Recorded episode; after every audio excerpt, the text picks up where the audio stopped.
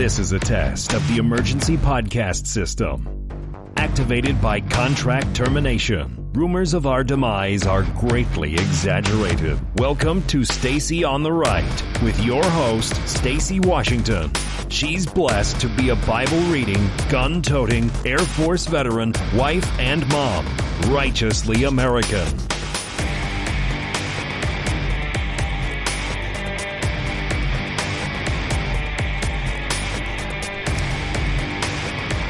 Hello. okay. I know the title of today's show has to have you thinking, what did she just type in? What what what has she got going on there? Um well, I'll tell you. There's a lot that we know, obviously, for those of us who uh, we took science as a class in high school and we learned about you know, the differences between girls and boys. Um, you know, remember when there was that movie, uh, Kindergarten Cop? Arnold Schwarzenegger was the star of that movie. And in the movie, he's filling, so he basically, he plays a substitute teacher and he's in the classroom with these kindergartners and he's shocked by their candor, right? He keeps saying, um, uh, you know, what, what do we know about kids? What, in fact, I, I probably should have pulled that as a piece of audio for today because it's such a cute little piece of audio because the, the kid, this little boy, he's kind of nerdy looking. He's adorable. He stands up and he says, he says, what, how are boys different from girls? And the little boy stands up and says, well, boys have a penis and girls have a vagina. he just says it right out right. And it's so true. What he said was exactly the way that we know and understand the differences between men and women on the most basic level, right? So we don't deny that there are people who are born, you know, gender amorphous or things like that, uh, or that there can, things can go wrong. We don't, we don't, we don't deny that. We also don't deny that there can be a true issue with a person who really believes that they're in the wrong body and that what we see that as for us people who, you know, we're, I guess we're just old fogies now. Um, we know that that is a mental illness that should be treated and can be cured. And it can, and through treatment, a person can receive not just freedom, but deliverance from, it's like being trapped in the wrong body, the feeling that you're trapped in the wrong body. We know this because we've seen so many people go through the counseling process and through, especially small children who are in the very beginning throes of this when it's caught properly and the parents are, you know, under good guidance from a pediatrician and they're referred to a good therapist. And that therapist then works with the child to figure out when the dysmorphia first entered their mind and what it was a reaction to. And then they correct the thought process that goes along with that. I mean, it just doesn't get much better than that for kids because they're then free to live in their body, knowing it's the correct body, that they were created with a purpose and that they have a defined and unique self that, that, you know, that no, no, no amount of physical adjustments or surgeries can change that person because the person is more than just the body that you're in. Uh, we are eternal beings. We will spend eternity in the presence of God or eternally separated from him but it's going to be eternal. There's, there's no stopping that.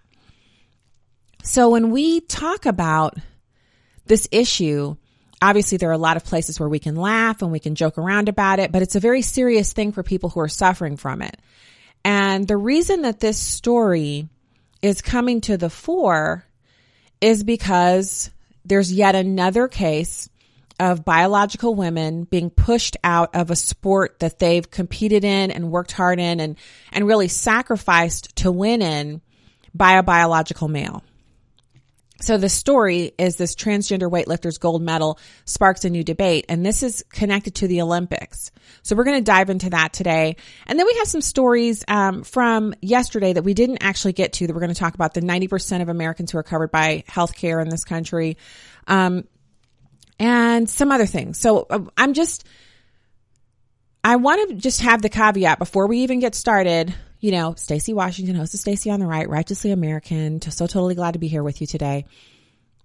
Not a person who hates anyone. So there can never be uh, an honest debate about this if you come from a place where you hear me talking about this subject and you think I hate someone. I don't or if you think I want to uh, punish people, or it, it's not that at all. And when I spoke of the mockery, I'm talking about the memes and things online that you can find where you're you're looking at them and you have to admit they're funny because they're pointing out the sheer lunacy of the position that's being held, especially on the left where people are saying things like, "Look, I'm a feminist and I believe in women's rights, but I also believe in transgender rights and I believe a man can get pregnant, a man can have an abortion and a man uh, you know is basically the same thing as a woman." And how dare you say they're not? Well, there have to be some differences between men and women in order for there to be a desire for men and women to have quote unquote equality. If they're not different, then how could there be no equality? How could, how could there be inequality in the treatment of two different groups if the two different groups are actually the same? Now, this is something that people on the right have been really I don't know if we've been yelling about it, but we've been sounding the alarm, ringing the bell, canary in the coal mine. You know, we've been calling it out and saying women are not just differently abled men. Men and women are not interchangeable. What we've been saying is that women are complementary. Men have, obviously there's, there's so much value in having men around, but there's so much value in having women around. And we have different roles. So this brings me back and I want you to know what my source material is. Uh, source material for some of what we're going to be discussing today specifically any scripture references. Obviously, the scriptures come from the Bible, but they're compiled in this Bible study, The Cry of the Hidden Heart, Finding Fulfillment in Marriage, written by Karen R. Bacon with the Sarah's Daughters. Um, and I know Karen Bacon. I've taken this Bible study a couple of times. And I just want you to know where I'm getting some of what I'm sharing with you because I, I believe credit belongs to credit where, where credit is due. And there is an, an amazing mm-hmm thing that you can go through as a woman when you understand how God created us, what he created us for, and how when we walk in that, there's the ultimate in fulfillment. So let's, let's, let's first talk about the story. You have this woman, you have a couple of women, and they're competing um, for a spot in the Olympics next year in women's powerlifting. So there's a women's group who is actually reacting to the news that a transgender weightlifter dominated a recent tournament and is free to compete at next year's Tokyo Olympics. Now, the controversy stems from Laurel Hubbard's performance at the Games in Samoa earlier this month, where this person won two golds and a silver in three of the women's heavyweight categories.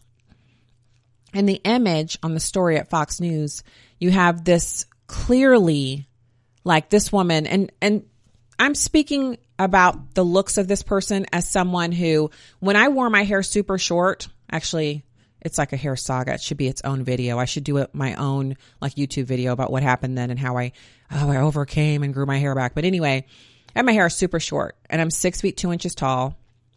And at the time I was pretty thin, but with short, short hair and no makeup on, I mean, you know, small kids would sometimes be wondering, oh my gosh, is, you know, they they weren't sure. okay. Um, and that, and that propelled me. It spurred me on to grow my hair back because while I'd had this horrible, it was like a relaxer gone bad, a hair color gone bad, hair falling out everywhere. And then I decided just cut it short. But it was a motivator for me to take care of my hair to get it grown back in because it was really difficult for me having people, you know, not sure if I had to always have on makeup because I'm thinking, you know, I don't like being mistaken for a guy. I'm tall, but I'm not a man. So that being said, because I understand, I understand how that feels. Okay. So this, this person is clearly not a woman. The, and this is what happens when someone goes all the way through puberty and the onslaught of testosterone occurs and the jaw grows in larger, the chin, the forehead becomes more pronounced. Um, the neck thickens, the shoulders broaden and expand. Um, there's no amount of gender reassignment surgery that can undo those particular changes because they're in the bone. They're in the structure of the person. Um, so this person has already been through puberty and is now living as a woman with long hair and what look like the beginnings of, of, you know, a chest. But it doesn't change the fact that after the testosterone has done its work, this person has far more muscle mass and far more strength and capability than any woman can have because the testosterone changes the tissues and the structures within the body. So women's rights groups are sounding the alarm because Hubbard, who competed in New Zealand's men's weightlifting before transitioning in the, so this person went into their 30s. In the 20s, this person competed with the men. But now that he's transitioned as a woman, he's saying, you know, he's competing with the women. He's declared himself a woman. He identifies as a woman. So these women's groups are saying that this guy has an unfair advantage against women and shouldn't be allowed to compete in the Olympic, Olympics in the women's category. Now remember there was the powerlifting of America group that said they they would not pay attention to what people declared themselves to be. They would look at their biological makeup when determining what categories they would compete in. And they had a lot of flack you know, delivered to them on social media, but they stuck with their guns. They stuck to their guns and, and it was the right thing to do. So this group is a New Zealand based lobbying organization and they're calling on the country's Olympic Committee and sports minister to defend women's sport. Kiwis, which is what New Zealanders call themselves, know that males competing in women's sport is blatantly unfair. This is Annie O'Brien, who is the group's spokesperson. British group Fair Play for Women also recently urged the sport authorities to wake up after Hubbard, Hubbard won the titles and argued that sports must be separated by sex rather than gender identity. The International Olympic Committee, IOC for short, has actually issued guidelines dating back to 2015 stating that transgender athletes can indeed compete in women's categories as long as their testosterone levels are below 10 nanomoles per liter for at least 12 months prior to their first competition. Now, I see what they're trying to do there. They're saying if you've transitioned to a woman and you want to compete, you can as long as your testosterone levels have normalized to the same level as women's testosterone levels. Here's the problem with that. At the very opening, I explained that once you're in puberty as a young boy, your testosterone levels surge and that surge creates changes in you that are very, th- these are, these are changes that go down to the molecular level, but specifically they pertain to bone structure and muscle mass. And so once those changes have occurred, you can't then say, well, now my testosterone levels have, you know, they're much lower. I'm taking a suppressant and I'm adding in estrogen, uh, or progesterone or whatever. And so, you know, don't worry about me. I'm a woman now. You still have that unfair advantage of having had how many ever years you were in puberty, that rush of testosterone, which gives you absolute innate advantages. Now, this is, again, people don't like this conversation. Because for people who claim that they love the science and that Christians are just obsessed with the Bible and we don't care anything about science, there is definitely an unscientific bent to the arguments that support transgendered people competing against biological females. They're, they ignore the science. They don't care anything about it because it doesn't support their cause. Again, no hatred, just stating facts here. So, um, some top officials have weighed in on the issue, with Samoan Prime Minister can't pronounce that name telling the outlet that Hubbard shouldn't participate in an, in another category. The quote from him is, I don't think he, she should ever participate in this, but I realize we have to be inclusive and cannot exclude these people. Oh, it's a she, she told people. They ought to participate in these games in their own category. Now, we all know what happens when you suggest that. People say, oh, that's not really, you know, you can't do that. You can't make them compete in their own category. Um, I think that's ridiculous. So, what does God's word say about this? Well, obviously, God created Adam, and then he saw that Adam was the only one of his creation who did not have a spouse or a, you know, so, and, and basically a helper or a companion. And so he put Adam to sleep, took a rib from him, and formed Eve to be his helpmate. So he didn't give Adam another man. He didn't say, I'm going to give you a, a you know, a, a, bro that you can hang out with and, you know, you guys can, you know, enjoy hanging out and doing man stuff after you're done tending the garden every day. He gave him a woman. And the woman is to complement him, to provide things in the garden and in their relationship that are complementary to what he provides, not the same, not opposite, but complementary, and that this relationship would benefit the man and produce children. Hmm. We'll be back with more after this.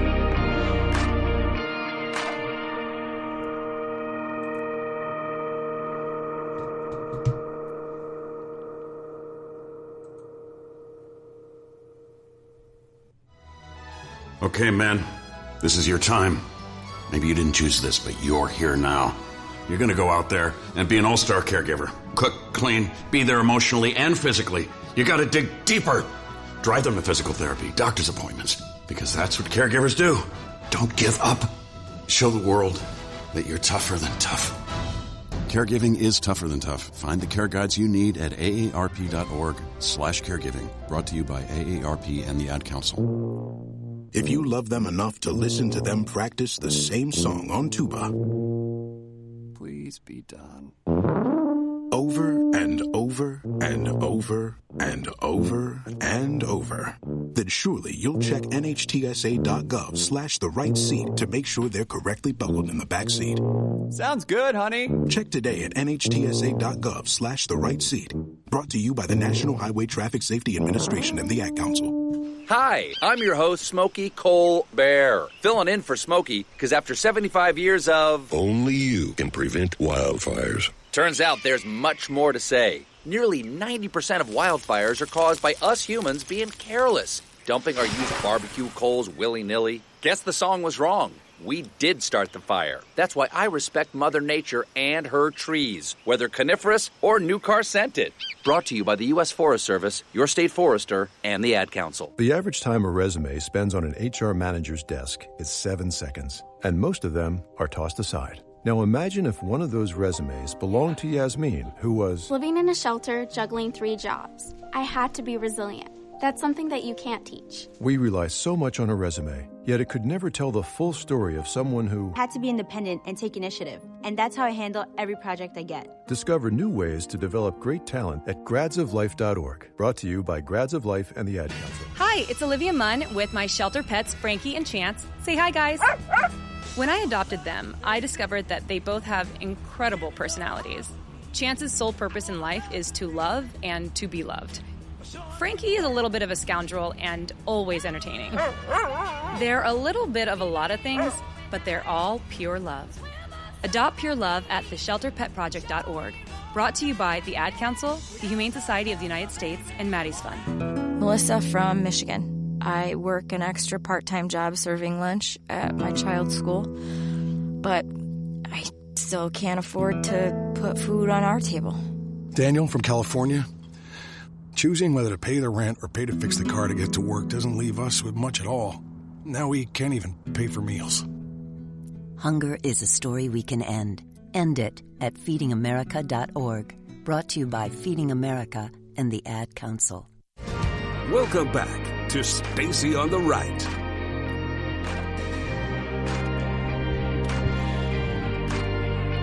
Welcome back to the program. I'm Stacy Washington. You can find out more about me at stacyontheright.com. Same thing on Twitter and Instagram. I'd love to have you follow me on those. So, back, uh, we were having a discussion before the break there about this transgender athlete, and now I want to go into what should be the foundation, the place where we're supposed to look and get our information whenever these types of things crop up what we do is we run to every other source and there are amazing authors out there. You guys know how much I love to interview authors about their work, to, uh, to read, to be knowledgeable, reading obviously for sometimes for entertainment, other times for really trying to find out more, trying to learn.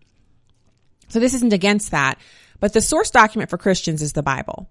And if we start prioritizing other works over God's word, basically we lose our ability to discern. Discernment comes from reading God's word, studying it, and applying it every day in our lives. Wisdom comes for asking God for wisdom after we search the scriptures and we know what his word says. And he says he gives wisdom to any person who asks so that no one can be a fool. You, you honestly, you have no excuse for it. So on this area, I, it, it disturbs me greatly to see Christians arguing in favor of uh, giving so-called rights or special privileges to people who are suffering from gender dysmorphia because not because I hate them, but because they are basically saying, you're ill. Let us help you to remain ill and let us use uh, our limited scriptural knowledge or let us twist the scriptures to uh, enable you to do that.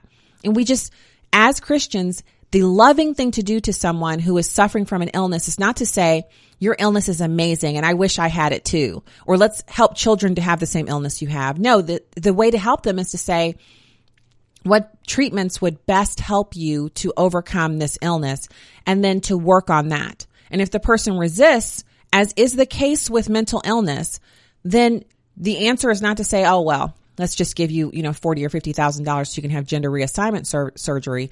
It's to continue to apply the proper pressure, um, you know, lovingly helping that person to get them to where they can actually receive assistance and, and be, if not cured, treated. So what does God's word say?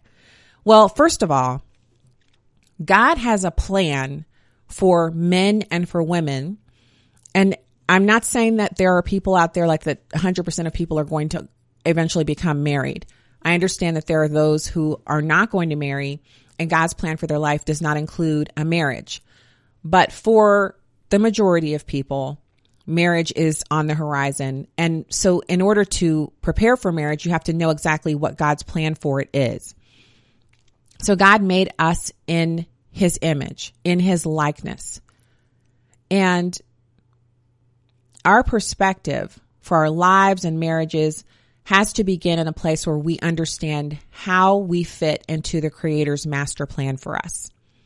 So we have two options. We can build ourselves around me, mine, my likes, my desires, what I like, what I love, what I want, what I want to see, my desires and then my future husband can build it on his on the same or we can build our lives around the creator and the kingdom that he has created for us so he is our owner slash creator when we acknowledge that and choose to fall in line and be discipled by jesus christ we place ourselves in his care and we start to operate within his plan well, that's supposed to be the choice that we're making. So we were created to be image bearers. God actually placed authority in man to rule the earth, and God has called and equipped men and women for productivity. We reflect the original, which is God. So that means he is creative. He is a creative being and he works every day. And it is the same thing for us. We are truly um, distinct from the other creations of God in that we have a soul, we have a spirit, and we have an eternal life. Our lives are eternal, and we we have to make a decision about where we want to spend those eternal time frames, whether it's with God or without Him. So, if you come from that perspective, then you know you cannot uh, you you cannot condone the transgender delusion that America is currently falling under. So, I just want to give you a couple of scripture verses here. God designed us not like the animals, but with an erect posture, with an upward countenance, capable of facial expressions corresponding to emotional feelings. We have brain and tongue, brains and tongues capable of articulating and sim, symbolic speech. Male and female, he created them. That's Genesis 127. Now I know some people will say, well, you know, the, the Bible is old and antiquated. I don't have time for you today. I, I, and really, I, I won't tomorrow. I just won't have time for that because either you're in, you're in the way and the way meaning the way everlasting. You understand that God's word is eternal and that it is still appropriate for today or you're not. And if you're not, you're a part of that delusion and you're not able to understand the discussion here or you're refusing to understand it because it doesn't come from a place of hatred. It comes from a place of wanting people to understand who they are in Christ and their positioning so that they can walk in healing, deliverance, um, you know, working out their salvation. It's, it's either one or the other. So I want to point out, um, this this last scripture, Psalm eight three through six. When I consider your heavens, the work of your fingers, the moon and the stars which you have set in place. What is man that you are mindful of him, the son of man that you care for him? You made him a little lower than the heavenly beings and crowned him with glory and honor. You made him ruler over the works of your hands. You put everything under his feet. So to close this out, God designated men and women as co-rulers of this earthly domain for the welfare and management of his creation. And nowhere in the scripture does it say that he created two men to do it or two women to do it or groups of people or polyamorous situations. It is one man, one woman and God in the, the triune bond that replicates the Godhead, Father, Son, Holy Spirit. And any condoning, any um, any anything that you're doing or believing or sharing or supporting that goes against that biblical formation is detrimental to those around you who are hearing and possibly believing that this is a, an appropriate Christian position to take, and it is also a sin. So we we don't want to be there. We don't we don't want that to be the reality that we're walking in, that we're enabling others to sin or encouraging them to sin by our own actions. We want to believe the truth. And I keep saying over and over again that this doesn't come from a place of hate, that it's not, I'm not upset. I don't want to hurt anybody. The reason I have to say that is because the generally accepted mode of arguing about transgenderism as an issue is to paint the person who doesn't support it as bigoted, hateful, or someone who just seeks to hurt other people. And that, that could, could not be farther from the truth. There's a lot of pain and suffering that goes on. And if you read some of the articles uh, written in major news publications by people who used to be transgender, and some of them even had the gender reassignment surgery and lived for years as the up, the opposite gender, and then, you know, from whatever they were delivered from it. Some of some of them just got exhausted by the ruse. Some of them actually encountered a christian who lovingly led them to christ and then their eyes were open and they're like wow i'm living this way. Um but whatever the the mechanism for their deliverance they were delivered and then they come out of it and they write these articles about how miserable they were and how often they were so close to suicide and how much of a torture it was because they expected to wake up from the gender reassignment surgery feeling, um, I want to quote them directly, feeling as if they'd finally fixed everything. But instead of feeling as if everything had been repaired and fixed and they were finally in the right body, they wake up in a sense of terror because they are still, they still feel exactly as they did before they had the surgery.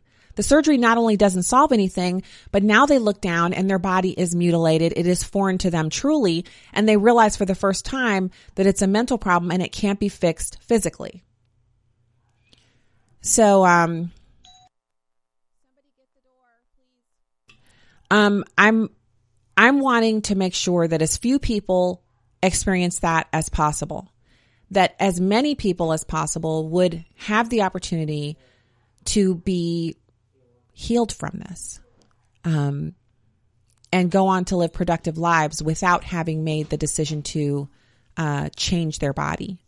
So anyway, I want to say hello to the people. That's that's that's it for today. I'm I have the link in the, the to the story. It's inside of the show notes on the thing, and I'll I'll I'll post it on Facebook as well, just in case people aren't making it over to Fireside. But that's the home of all the good stuff. Um, so let me first off point out um, while we're, we're, while we're here on the subject, um, I am going to be doing the um, the so I'm going to be the keynote speaker at the pastors breakfast for Bott Radio here in St. Louis in October. So I want to give you a preview for that just to let you know I'm going to be the keynote um, and also to give a shout out to Bott because they've been doing some really cool stuff um, with with me here locally. Allowed me to fill in a couple of times on one of their programs, and uh, I spoke at the CBL, which I th- believe that was last week. It might have been the week before, and it I it's just been great. Um, it's been really nice to have you know just just you know having friends is great, isn't it? Um, and then also I'm doing. Uh, more, more frequent radio hits on my old station, FM News Talk 97.1 and it looks like they're going to have me on every Wednesday in the morning to do a quick uh, commentary hit on news of the day, which I used to do. That's how I got my start, you guys. I started off doing a, a radio hit on there. So it'd be great to speak to that audience again. I just wanted to give a shout out also because I know many of the people who are in the listening audience here on the podcast have been with me since I was a weekly regular on Allman in the Morning on FM News Talk 97.1. Now it's going to be the Marc Cox show. Um, he's the morning show host now. And so I'll be a regular with him. So that'll be something fun that you can catch and tune into if you're here locally and you're in your car commuting to work. You'll be, you know, every Wednesday you'll hear me on there. so, um, so yeah. So I, I, I thought this story, uh, again, it's a sad story because the other thing that we don't have going on is no one seems to have any sympathy for the women who spent you know, most of their adult lives lifting and preparing to win or to compete in the Olympics. And now they're being beaten out by a man. And that is an unfair situation if you think about it. If you think about how hard it is to be one of the strongest women in the world, and maybe you're in the top, what, five? Top five strongest women in the world for weightlifting. You show up at the competition and there's a guy who's six four, you know, clearly a man with long hair and lipstick competing against you and that person easily beats you, right? That person easily beats you. Then, then what, so what is your recourse at that point? You're standing there. You're, you're one of the strongest women in your sport and a man just easily vanquished you and set world records and you and the other women are still neck and neck in your performance and he's far and away above you. And that is where women are finding themselves. And the whole idea about feminism was supposed to be that something like that couldn't happen because women were afforded a space and the kind of funding that was needed so that they could have their own sports. And y'all know I'm not a feminist, but I definitely think feminism in the beginning where it was an equalizing influence, meaning, you know, you just, you couldn't be sexually harassed at work. You know, you, you would be paid similarly for, based on your education and experience. That, those kinds of things those were great strides that were made. But so this is what happens when women buy into the idea that we are just interchangeable with men. And, and I know people are going to get mad, but you, you have every right to be angry. I have every right to say what I'm about to say. Remember when I was screaming and hollering about the idea that women could be combat you know, women in combat, all that stuff. And they were saying, you know, we're going to actually open the draft up and we're going to have women in the draft. And I was like, no, that is not the, the, this is not the way it was meant to be. And everyone was like, well, you're just, you know, how can you even talk? I'm like, look, fourth generation military veteran here. And when my father finally, you know, he, he would share a little bit about what the Vietnam War was like. I remember him telling us about this. I've, I've, talked about this on the air. If you've listened for any amount of time, I've mentioned it briefly.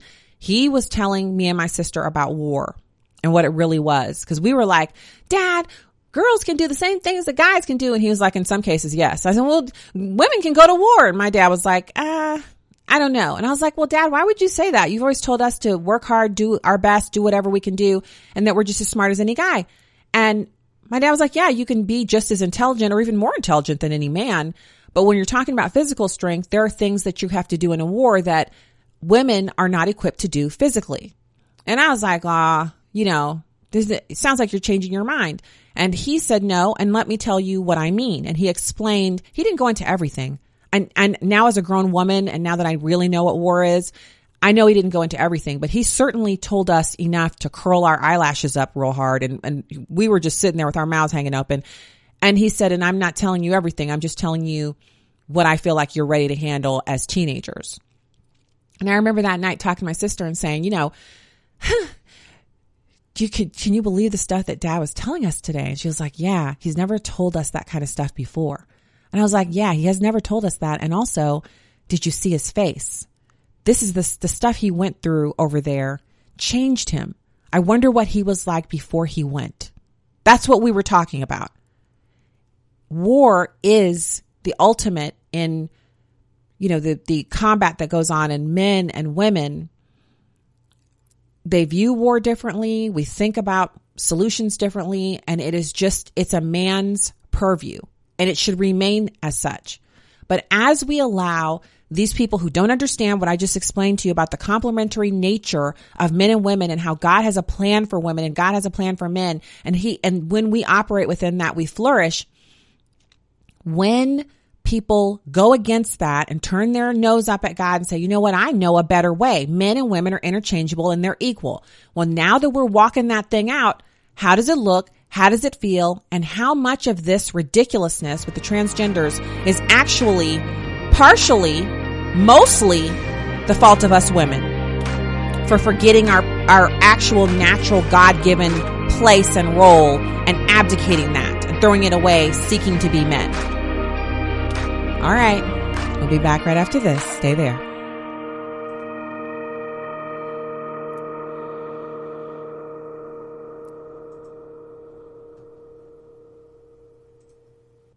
Hi, we're the Goo Goo Dolls. We're fortunate that our daughters have what they need to grow and learn. But that isn't the case for nearly 13 million kids in the U.S. that struggle with hunger. Childhood hunger is a heartbreaking reality that Feeding America is working to change. Each year, the Feeding America network of food banks rescues billions of pounds of good food that would have gone to waste and provides it to families and children in need. You can help kids in need in your community by visiting feedingamerica.org. Brought to you by Feeding America and the Ad Council. The possibility of lung cancer can be pretty scary, especially if you're one of approximately 8 million current or former smokers at high risk. That's why SaveByTheScan.org wants you to know that now there's a breakthrough low dose CT scan that can detect lung cancer early, and it only takes 60 seconds. You stop smoking, now start screening. For an easy quiz to see if you're eligible, visit SaveByTheScan.org. It could save your life. SaveByTheScan.org is brought to you by the American Lung Association's Lung Force Initiative and the Ad Council.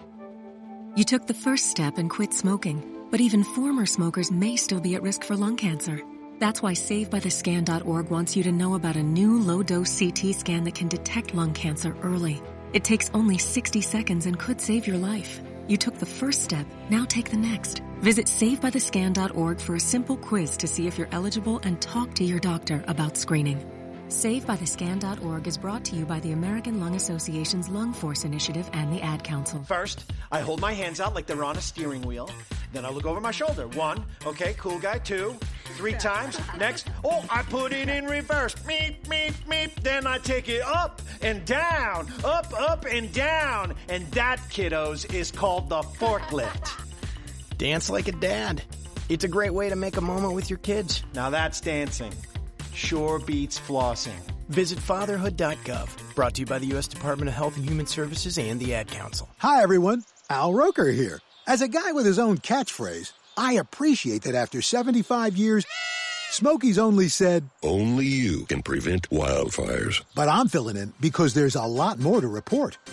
Like when it's dry or windy. Be careful burning yard waste, because wildfires can even start in your neck of the woods.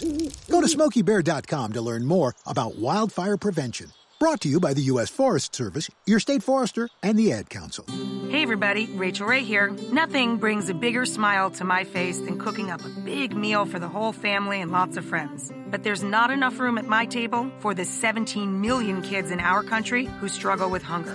That's why the Feeding America nationwide network of food banks collects surplus food to give hope to hungry kids. But they can't do it without your help.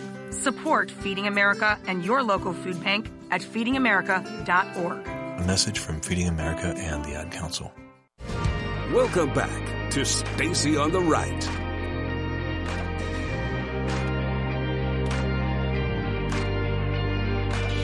Hey, everybody. Um, you might have noticed that we have an AARP PSA, and that is one of a bevy of PSAs that are playing on the program until we get sponsors. And so if you want to see that AARP PSA go away, it's a public service announcement, so not not actually an endorsement of AARP by me. But if you want to see that go away, hey, tell somebody you love this show and you want to see them sponsor it. We're looking for uh, paid sponsorship for the show from businesses and organizations that want their products to appear on a hotly uh, anticipated podcast. And our numbers are good. So we have, uh, we've surpassed advertising threshold or, you know, minimums that need to be met. Um, for downloads. And so we're, we're here and we're ready to do it. And I hope that anybody who has a business who's interested would just reach out to us at info at stacyontheright.com, info at stacyontheright.com. And we'd love to, um, we'd love to give you a primo rate. So it, we're not we're not up in the echelons of uh, you know we're not expensive. Let's put it simply, we're not expensive. We and not to say that it's not a great podcast to advertise on, but we're not expensive because we just got started, right? We're just, we're just new to this thing. Um, new to this thing in the sense that we are doing a podcast, quote unquote, but not new to this thing because this program has been going on since October of 2013. And I want to make that clear. I actually adjusted um, my LinkedIn and my other things because I felt like with the way that things happened with AFR that you know it might be it, it might be a, it might suggest to people that perhaps the program was ended because of you know the the breaking of the relationship there for the contract. Well how can something end that so the program is uh, it wasn't created by afr they don't own the copyright or the the intellectual property associated with it the my my name my likeness my image the content itself. Um when the show was produced there they had a license to continue to share the content. They still do. Um but so do i. And so the show itself it exists. It goes on. So regardless of who's carrying it the show exists as long as i'm putting a program out on a daily basis. And so i that is a distinction that i kind of was talking about. Oh you know well, I'm not out of work because that that's not an accurate representation of someone who's an independent contractor. Um, the the joy of the independent contractor arrangement is is it's at will and anyone can say, okay, I'm done here, and there's nothing, there's no recourse. You agreed to that. That's what I agreed to. But and so that that's kind of the, a double edged sword. It's a good thing if you want to leave. It's not a good thing if they want to leave and you were pretty happy where you were. But the other thing that is great about it is if I'd been an employee and they own the content and the likeness and the label and everything, then that would mean if they let me go, I walk away with nothing. And clearly, I'm not walking away with nothing because I still have, as you, if you watch the live stream, you see the little logo. If you're a podcast listener, God bless you. I just think you're awesome. You rock. You're awesome. You're amazing. Um, and you're beautiful. I believe my listeners are good looking people as well. When, when I look at your little Abbies on all the social media live streams, I'm like, look at these people. They're good looking. They're cute and they're married to cute people. And then a lot of y'all have adorable kids, cute dogs, and some of y'all have some amazing looking grandkids. Like I've seen all y'all's pictures. So yeah, the cuteness remains in the audience and I still got the logo going. It's, it's over at the podcast site. We, we are still here. So, um, that's the blessing of of that arrangement. So it's a double edged sword, and I, I I'll have it sliced this way. Um, I'm I'm okay with it. Like it's not what I had envisioned, but I'm okay with it. And God is in control, and I believe He's going to bring better things out of this. That's that's that's the only default position I can have. the reason is because I read my Bible and I believe that it's true. Um, that God prepares the way for us. I, I I know we just went over, well, it was kind of like an encouragement segment included in what I just went over, but I have to say, Psalm 23 talks about the, the Lord going and preparing a, a table in the presence of our enemies. He goes before us to prepare the way so that when we see something happening, we're like, oh, you know, I'm scared this new situation. God has already prepared the way for us to go on to bigger and better things, higher tablelands, higher heights with Him, you know, seated in heavenly realms, royal priesthood, clothed in white. Come on, people. Get, I, don't get me, don't get me to shouting up in here and getting excited. I'm expecting great things. I know the plans He has for me are for good, not for harm um, and for a purpose. So there, how about that? Okay, so let's get back to um, there's there's a couple things. So first of all, now am I going to do this AmmoLand story today? Yeah, I'm gonna do it. Okay, so yesterday I mentioned to you that another study has confirmed that criminals break laws. okay, so you're probably thinking, we we know that. Yes, you know that. Good people, you know this. But AmmoLand.com is referring to this recent study it's from the National Institute of Justice. It was conducted by an anti-gun researcher. One more time. Anti-gun researcher. His name is Philip Cook. And he took an interesting approach to the question of how long criminals possess a firearm before they are arrested and then charged with a firearm related crime. So it's well known and even acknowledged in this study by this anti-gun kook that firearms recovered by law enforcement, it's many years that pass between the first retail purchase of the misused misused firearm and then its illegal use or possession. The average time to crime in the US is over 9 years according to latest data. Now, you know, this is why gun control doesn't work. Because all you do is prevent law abiding people from getting the guns because criminals are going to get the guns. They're going to get those guns, okay? So, the study doesn't examine the near decade between the legal retail sale of a traced firearm and its association with illegal activity. It does use a survey of Chicago inmates to examine the last link or the elapsed time from the transaction that actually provided the offender with the gun in question. So there were some unusual findings here. First off, it's rare to see a study published that echoes the message of AmmoLand or other Second Amendment pro- proponents. Enforce existing gun laws. Prosecute criminals. Done. Bam, bam, boom. You're done. But that is just what the study concludes. More precisely, the study concludes that more effective enforcement of the laws governing gun transactions may have a quick and pervasive effect on gun use and crime. Now, one of my things that I loved about Jeff Sessions when he was in office was that he had ramped up gun prosecutions to such a degree that I actually wrote a couple of articles about it. You can find those on stacyontheright.com. And the reason why it was exciting is because when criminals are prosecuted for gun crimes, not only are those criminals taken off of the streets, but it's a deterrent for other criminals because they can see that at some point they're going to be prosecuted and pretty quickly if our current gun laws that are on the books right now are actually followed. So some of the acquisition methods for firearms that are used by criminals are purchase or trade, 54%, a gift, 14%, borrowed or shared, 13%, found, 7%, stolen, 6%, other, 6%. So that's the acquisition method. Now, the acquisition source, according to this survey, friend or acquaintance, 57%, stranger on the street, 20%, other, 11%, gang members, so someone getting it from a gang member, 9%, family member, 2%, gun store, 2%. So criminals most often acquire, purchase, or trade from a friend or acquaintance. 54% of the guns that are used in crimes are the method is purchase or trade from a friend or acquaintance. 57% are friends or acquaintances. So does that make any sense when you compare that fact pattern to what liberals are advocating in the way of guns? I don't think so. it doesn't make any sense. It does, it makes no sense. So the duration of the, the last link is about two months. So again, two months. So inmate, inmates who were surveyed reported that most of the firearms possessed at their arrest were obtained by buying or trading from a friend or acquaintance. Few obtained theirs from a gun store where they would have had to pass a background check. None of the respondents mentioned a gun show or the internet as a source. This information actually aligns with prior federal surveys of inmate populations. Now wait, if you think that's all, there's more.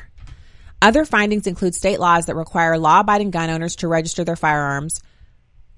These, these measures were of no help at all. Because the criminals who obtained the firearms years after the legal purchase did not register their typically illegal possession.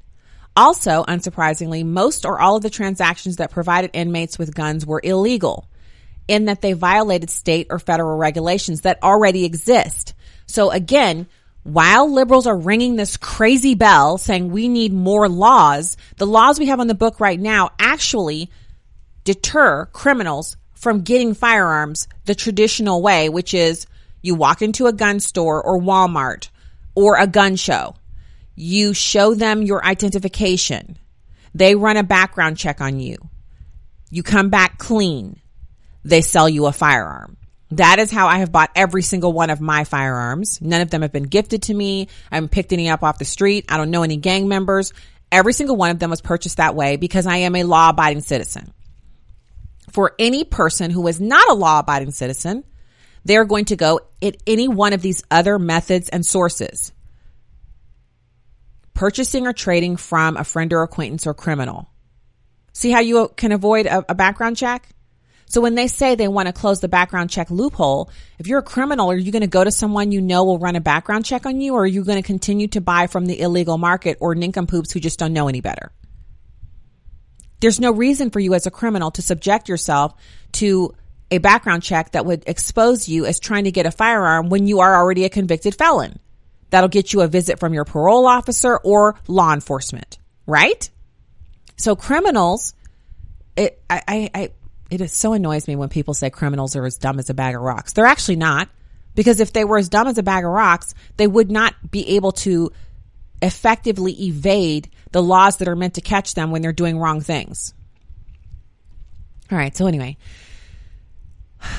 all or most of the respondents in this study were disqualified from acquiring or possessing a gun in Illinois at the time of their current arrest, yet most of them had extensive involvement with guns at that time. So, AmmoLand says this guy deserves a slow clap as a gun control advocate for finally admitting that criminals do not abide by laws. More enforcement of existing laws is needed. Now, I, I'm again, the firearms and ammunition industry know this. Firearms and ammunition industry actually supports several campaigns to help LEOs do their jobs and to help retailers, ranges, and manufacturers on the front lines in preventing criminals from getting firearms. The gun sellers want fewer firearms in the hands of criminals. Gun sellers want to make sure that law abiding citizens can buy guns and that criminals cannot. But the black market for guns in this country cannot be impacted by more laws because the black market operates with individuals who are already lawbreakers or who are breaking the law by purchasing in the black market. That is the fact. It cannot be changed by more laws. It's just that simple. So gun bans are irrational. And uh, this information, in addition to being on ammoland.com, is uh, something that you can also find out more about nssf.org. Full disclosure, I'm a member of the National Shooting Sports Foundation.